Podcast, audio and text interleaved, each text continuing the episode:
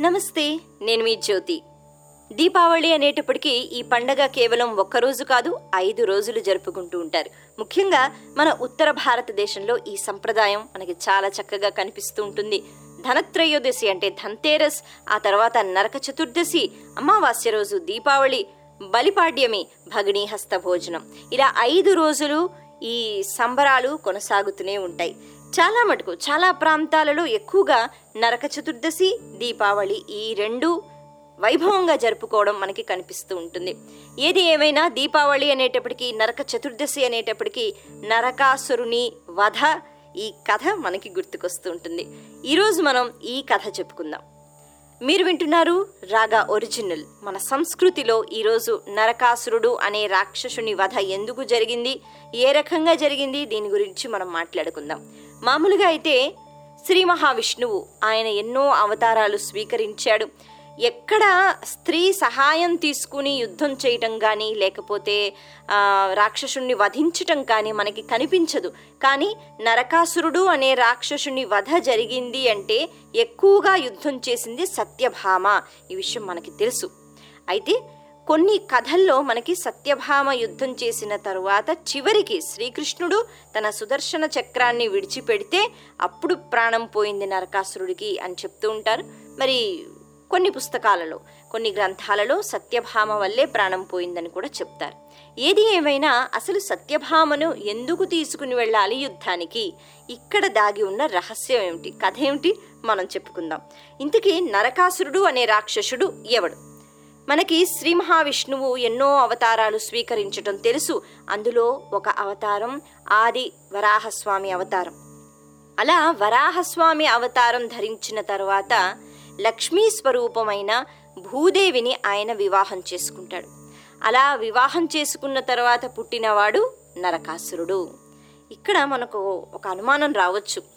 సాక్షాత్తు శ్రీ మహావిష్ణువు అలాగే భూదేవి అన్నప్పుడు వాళ్ళకి కలిగిన సంతానం అంటే రాక్షసుడుగా ఎందుకు మారిపోయాడు? ఇక్కడ మనం ఒక విషయం తెలుసుకోవాలి. ఆ అవతారం స్వీకరించిన తర్వాత నరకాసురుడు అన్నవాడు బయటకు వచ్చిన తర్వాత ఎక్కువ కాలం ఆదివరాహస్వామి ఆ స్వామి ఆ రూపంలో లేరు. అలాగే భూదేవి మళ్ళీ తన కార్యక్రమాలు చేసుకోవటానికి తను వెళ్ళిపోయింది భూమిలోకి.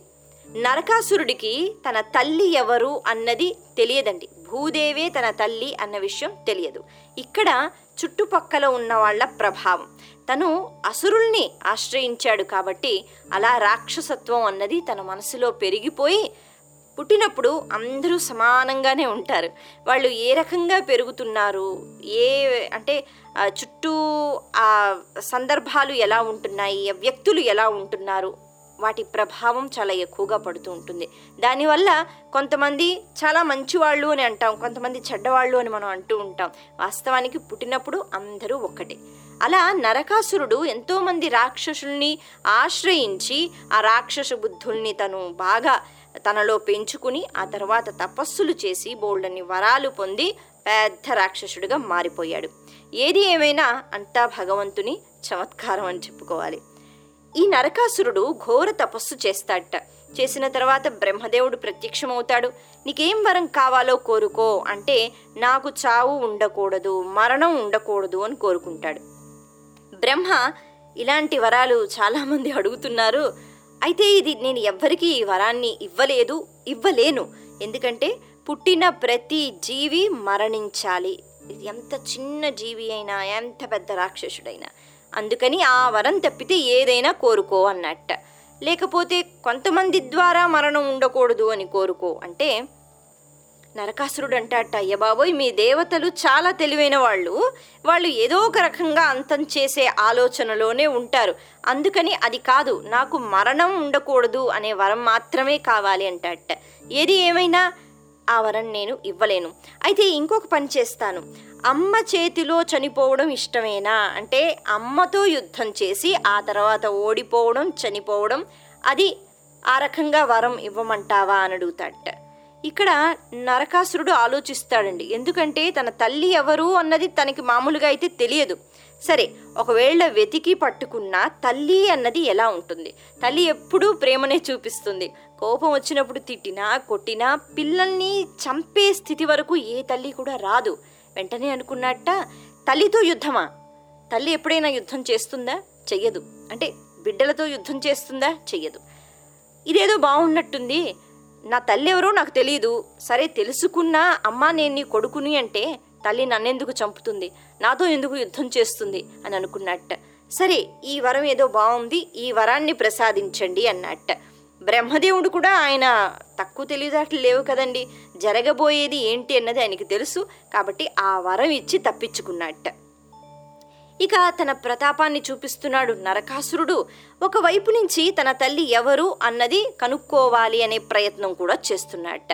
తెలియడం లేదు. సరే ఇదిలా ఉండగా ఒకసారి ఇంద్రుడు అలాగే వేరే దేవతలు వాళ్ళందరూ వచ్చి శ్రీకృష్ణుణ్ణి వేడుకుంటున్నారట. శ్రీకృష్ణ నరకాసురుడు అనే ఒక అసురుడు ఆయన బాధలు అంటే ఆయన పెట్టే బాధలు మామూలుగా లేవు. మరి ఎలాగైనా నరకాసురుణ్ణి వధించాలి.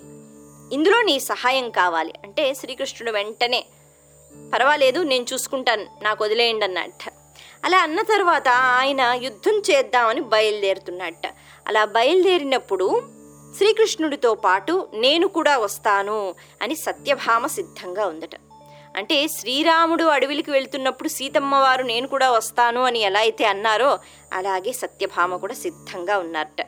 ఉన్నప్పుడు శ్రీకృష్ణుడు ఒక మాట చెప్తాట సత్య నువ్వు రోజంతా చక్కగా నగలు వేసుకుని అలంకరించుకుని కూర్చుని ఉంటావు ఉద్యానవనాల్లోనే తిరుగుతూ ఉంటావు. యుద్ధ భూమి అంటే ఎలా ఉంటుందో తెలుసా? అక్కడ ఆ యుద్ధం జరుగుతున్నప్పుడు ఆ బాణాలు ఎప్పుడు ఎటు నుంచి వస్తాయో తెలియదు ఎలా గాయం అయిపోతుందో తెలియదు ఇంత చక్కగా అందంగా నువ్వు అలంకరించుకుని ఉన్నావు ఇలా ఉంటావు అనుకుంటున్నావా యుద్ధానికి వస్తే కాబట్టి యుద్ధానికి నువ్వు రావద్దు నీ వల్ల కాదు అన్నట్టు. ఎంత చెప్పినా సత్యభామ వినలేదండి. ఒకసారి మనసులో అనుకుంటే ఇంకేమన్నా ఉందా? లేదు లేదు నేను యుద్ధం బాగానే చేస్తాను. మీరు ఒక్కసారి చూడండి అందట. శ్రీకృష్ణుడు మళ్ళీ అన్నట్ట రోజు మనిద్దరి మధ్యలో జరిగే యుద్ధంలా ఉంటుందనుకుంటున్నావా? ఆ యుద్ధం వేరు. ఎందుకంటే చాలా కథల్లో చాలా సందర్భాలలో సత్యభామ శ్రీకృష్ణుణ్ణి పదే అంటే ఊరికే వేధించటము ఏవో మాటలు అండము ఈ రకంగా మనం వింటూ ఉంటాం. అందుకని నువ్వు నన్ను ఏదో అండం నేను నిన్ను ఏదో అండం నేను భరించటం ఇలా అనుకుంటున్నావా? ఇది కాదు. యుద్ధం అంటే చాలా భయంకరంగా ఉంటుంది. ఎంత చెప్పినా సత్యభామ వినలేదు. ఎంత భయంకరంగా ఉన్నా ఏమైంది? మీరున్నారు కదా. మీ వెనక నేనుంటాను. ఇక మీరు ఉన్నప్పుడు నాకేం జరుగుతుంది? ఏం జరగదు. ఒకవేళ ఏదైనా జరిగినా మీరు పక్కనున్నప్పుడు జరుగుతుంది కాబట్టి అంతకంటే కావాల్సింది ఏముంది? అంటే నేను ఉన్నా పోయినా మీ పక్కనే ఉంటాను కదా. అని చెప్పి సత్యభామ పట్టుబట్టి వచ్చిందటండి. ఇక్కడ శ్రీకృష్ణుడు ఒకసారి చెప్పిన తర్వాత ఆయన సరే అన్నాడు సత్యభామను తీసుకుని వెళ్ళాడు. ఇక్కడ చాలామందికి అనుమానం రావచ్చు. ఎందుకు? అంటే తీసుకుని వెళ్ళినా ఆవిడ్ని కూర్చోబెట్టి ఈయన యుద్ధం చెయ్యొచ్చు కదా. సత్యభామ యుద్ధం చేస్తూ ఉంటే ఆయన చూస్తూ కూర్చున్నట్ట. కారణం ఏంటి? ఇందాక మనం చెప్పుకున్నాం తల్లి చేతుల్లో మరణం అలాగే తల్లితో యుద్ధం చేసినప్పుడు మరణం అన్నది వరం పొందాడు నరకాసురుడు. తల్లి సత్యభామ కాదు భూదేవి. కానీ భూదేవి యొక్క అంశ ఎవరు అంటే సత్యభామ అని చెప్తారు. భూదేవి యొక్క అంశ సత్యభామ లక్ష్మీదేవి యొక్క అంశ రుక్మిణీదేవి. అందుకని సత్యభామతో యుద్ధం చేసినప్పుడు ఖచ్చితంగా నరకాసురుడు అనే రాక్షసుడు అంతమైపోతాడు. ఇది తెలిసిన శ్రీకృష్ణుడు కావాలని సత్యభామను తీసుకుని వెళ్ళడం జరుగుతుంది. అక్కడికి వెళ్ళిన తర్వాత సత్యభామ కూడా ఏ మాత్రం భయపడకుండా ఆమె ధైర్యంగా నించుందట. అంత పెద్ద సైన్యం. ఆ సైన్యాన్ని చూసి భయపడిపోలేదు. ఎందుకంటే అప్పటి వరకు ఎప్పుడూ యుద్ధం చెయ్యలేదు. యుద్ధ భూమి అంటే ఎలా ఉంటుందో ఆవిడికి తెలియదు. చక్కగా అలంకరణ చేసుకోవడము ఉద్యానవనంలో కూర్చోవడం తప్పితే ఏది తెలియదు. అయినా కూడా ధైర్యం. ఆ ధైర్యంతో ముందుకొచ్చిందట. ముందుకొచ్చి చక్కగా బాణం తీసిందట. అలా బాణాలు వేస్తోందట. అంటే ధనస్సు తీసి బాణాలు వేయటం చక్కగా యుద్ధం చేస్తోంది. శ్రీకృష్ణుడు మాత్రం కూర్చుని చూస్తున్నట్ట ఇలా యుద్ధం జరుగుతోందండి. ఆవిడ చాలా కష్టపడి యుద్ధం చేస్తోంది. మరి ఎంతోమంది ప్రాణాలు పోయాయి. అలాగే ఆఖరికి అక్కడ రణరంగంలో నరకాసురుడు వచ్చాట వచ్చిన తర్వాత చూసేట ఈవిడెవరు? సత్యభామ. ఆవిడెందుకు యుద్ధం చేస్తోంది? అయితే ఒక ఆడదానిపైన నేను తిరిగి బాణాలు వెయ్యాలా అని ఆలోచించాట కానీ ఆవిడ బాణాలు వేస్తుంటే అది ఎలా ఉంది? తట్టుకోలేకపోతున్నారు ఎవరు? నరకాసురుడు కూడా యుద్ధం చేయడం మొదలుపెట్టాట ఓడిపోతున్నాడు చాలా అలసిపోయాడు ఎన్నో అస్త్రాలు విడిచిపెట్టాడండి. తెలిసిన అస్త్రాలన్నీ విడిచిపెట్టాడు. మనకి కొన్ని అస్త్రాల గురించి చెప్తూ ఉంటారు నాగాస్త్రం అని అలాగే బ్రహ్మాస్త్రం అని. ఇలా అన్ని అస్త్రాలు ఎన్ని ప్రయోగించినా అక్కడ ఉన్నదెవరు? శ్రీకృష్ణుడు. ఏమైనా అస్త్రాలు ఆయన మీద పనిచేస్తాయా? ఏమీ పనిచేయవు. అలా అన్నీ విఫలమైపోతున్నాయి. ఆఖరికి తల్లి రూపంలో అంటే సత్యభామ అంటే మనం చెప్పుకున్నాం భూదేవి యొక్క అంశ కాబట్టి తల్లితో యుద్ధం చేస్తున్నప్పుడు ఇప్పుడు మరణం అన్నది సంభవం. అలా యుద్ధం చేసి ఆఖరికి పడిపోయాట. శరీరం నిండా రక్తం కారుతోంది. అప్పుడు అంటే ఇంకా చనిపోక ముందనమాట. ఆరిపోయే దీపానికి వెలుగు ఎక్కువ అన్నట్టుగా చనిపోతూ ఉంటే కోపం ఎక్కువగా వచ్చి గట్టిగా కేకలు వేసి అరుస్తున్నట్ట. శ్రీకృష్ణ అసలు నువ్వు భార్యని అడ్డం పెట్టుకుని నువ్వు అసలు యుద్ధం చెయ్యొచ్చు కదా? నువ్వు ముందుకు రా ధైర్యం ఉంటే. భార్యతో యుద్ధం చేపిస్తున్నావు ఆడదానితో యుద్ధం చేపిస్తున్నావా? ఇప్పుడు గెలిచావు అంటే నువ్వు గెలిచినట్టు కాదు. ఎందుకంటే ఆడది యుద్ధం చేస్తోంది అని మా సైన్యం వాళ్ళందరూ బాణాలు వెయ్యలేదు. అంటే ఓడిపోయారు కాబట్టి ఏవో కారణాలు చెప్తూ ఉంటారండి. బాణాలు వెయ్యలేదు అందుకని వాళ్ళందరూ చనిపోయారు. అలాగే నేను కూడా ఎలా యుద్ధం చేస్తాను ఆడదాంతో అని ఊరుకుంటున్నాను. కాబట్టి ఈ పరిస్థితిలో నేను ఉన్నాను. నువ్వు నిజంగానే నీకు ధైర్యం ఉంటే నీకు శక్తి ఉంటే నువ్వొచ్చి యుద్ధం చెయ్యి అంతేగాని భార్యతో అలా యుద్ధం చేయించడం అన్నది ఏం బాగాలేదు గట్టి గట్టిగా అరుస్తున్నట్ట. చివరికి శ్రీకృష్ణుడు ఇక చాలు ఆపై. ఒక్కసారి నువ్వు ఆలోచించు. నువ్వు ఏ వరం సంపాదించుకున్నావో? అన్న వెంటనే తెలుసుకుంటాట ఓహో అంటే నా తల్లి సత్యభామ. అంటే నీ తల్లి భూదేవి భూదేవి యొక్క అంశ సత్యభామ. మరి ఆవిడ అక్కడ నించోకపోతే మరణం అన్నది నీకు రాదు. కాబట్టి ఆవిడ ఇక్కడ నించున్నారు. ఆవిడతో నువ్వు యుద్ధం చేశావు అన్న వెంటనే అప్పుడు కాస్త జ్ఞానం అన్నది కలిగిందట. ఆ తరువాత నరకాసురుడు ఒక వరం కోరాటండి తల్లిని.